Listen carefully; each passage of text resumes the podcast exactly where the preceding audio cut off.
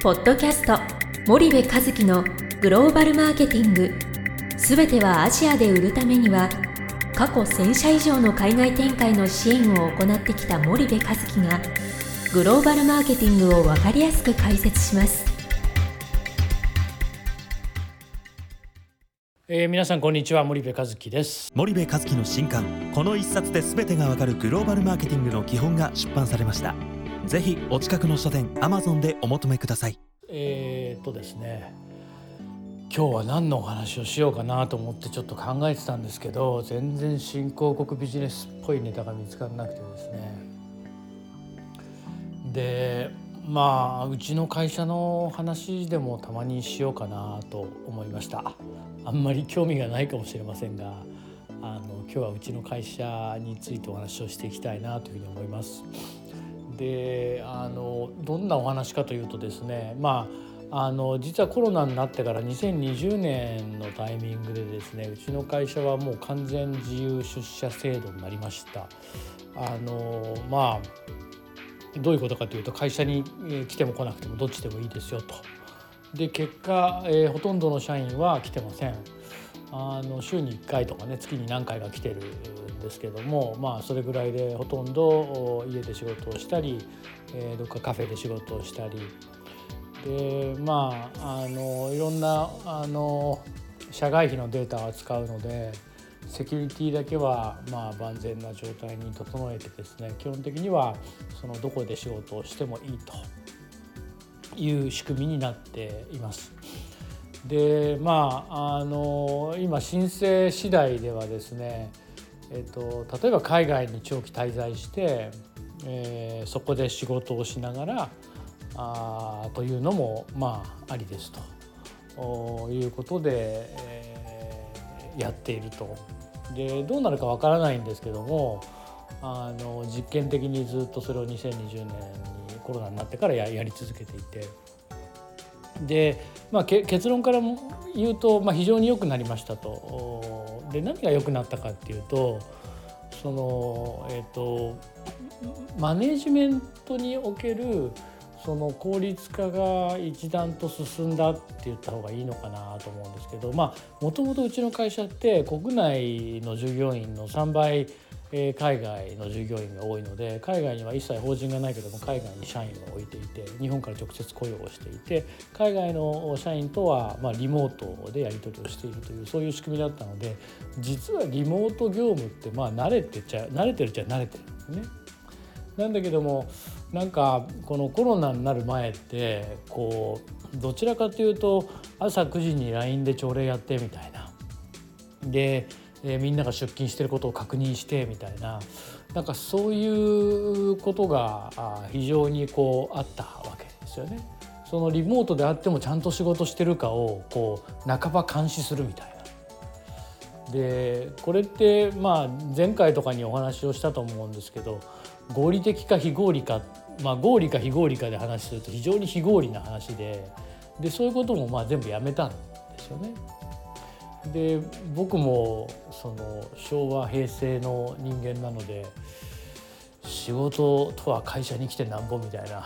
そういう古い考え方がすごくやっぱりあって会社に来てないイコール仕事してないみたいな。なんだけどもどう考えてもまあそうじゃないよねっていうことにこう気づかされてしまっていて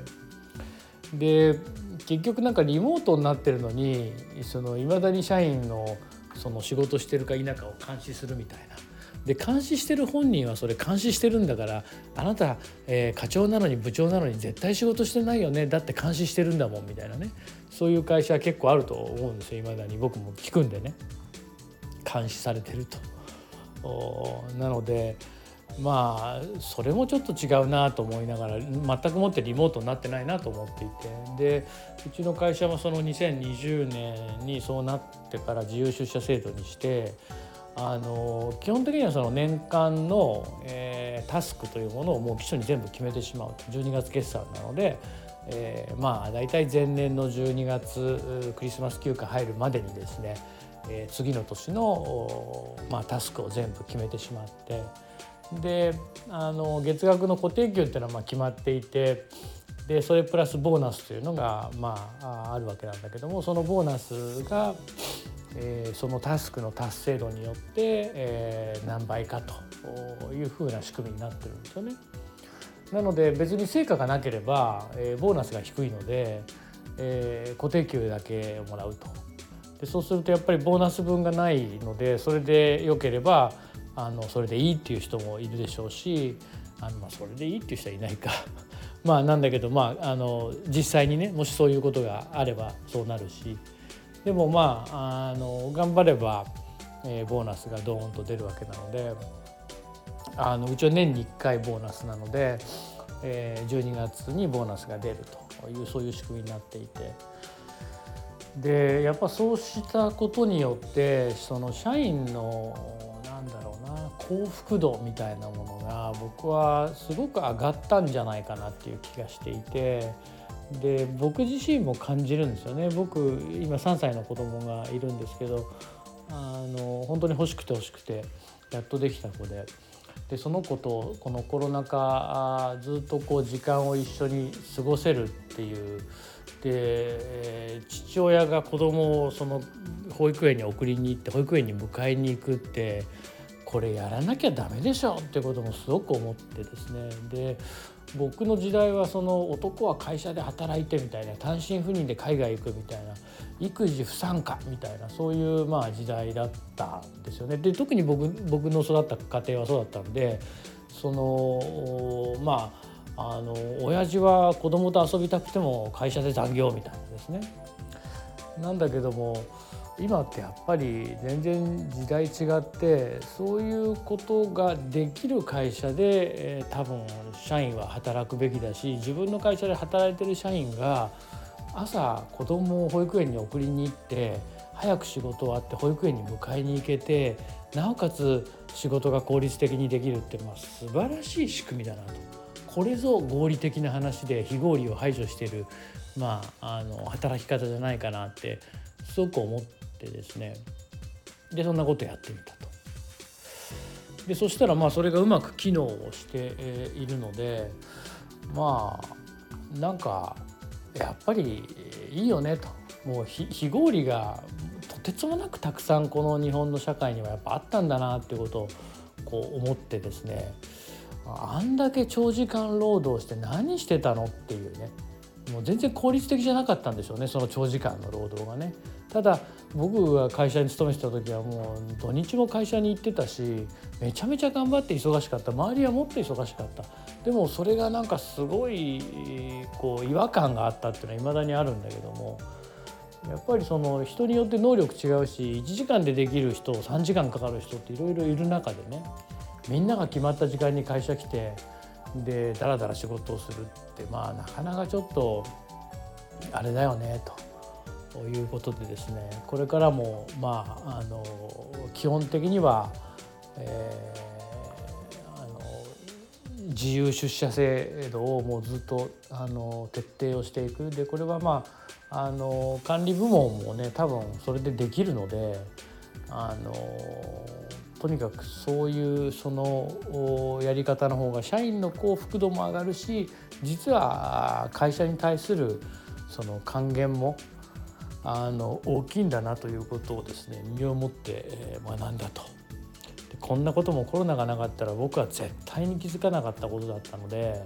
いまだにその会社に来てなんぼでしょみたいなね、えー、自分はちょっとこう遅刻するくせに社員が遅刻するとなんかえってやたら腹が立つみたいなね。そういう時期もあったんで よくないな自分ってって思いながらですね。えー、日々、えー、反省をしているということでございます。また話が長くなってしまいましたけどもまああの今日はうちのスパイダーの会社のことを話しました。はい、えー、それではまた次回お会いいたしましょう。本日のポッドキャストはいかがでしたか？番組では森部和樹へのご質問をお待ちしております。皆様からのご質問は番組を通じ匿名でお答えさせていただきます。Podcast アットマーク spydergrp.com podcast アットマークスパイダー grp.com までたくさんのご質問をお待ちしております。それではまた次回お目にかかりましょう。ポッドキャスト森部和樹のグローバルマーケティングこの番組はスパイダーイニシアティブ株式会社の提供によりお送りいたしました。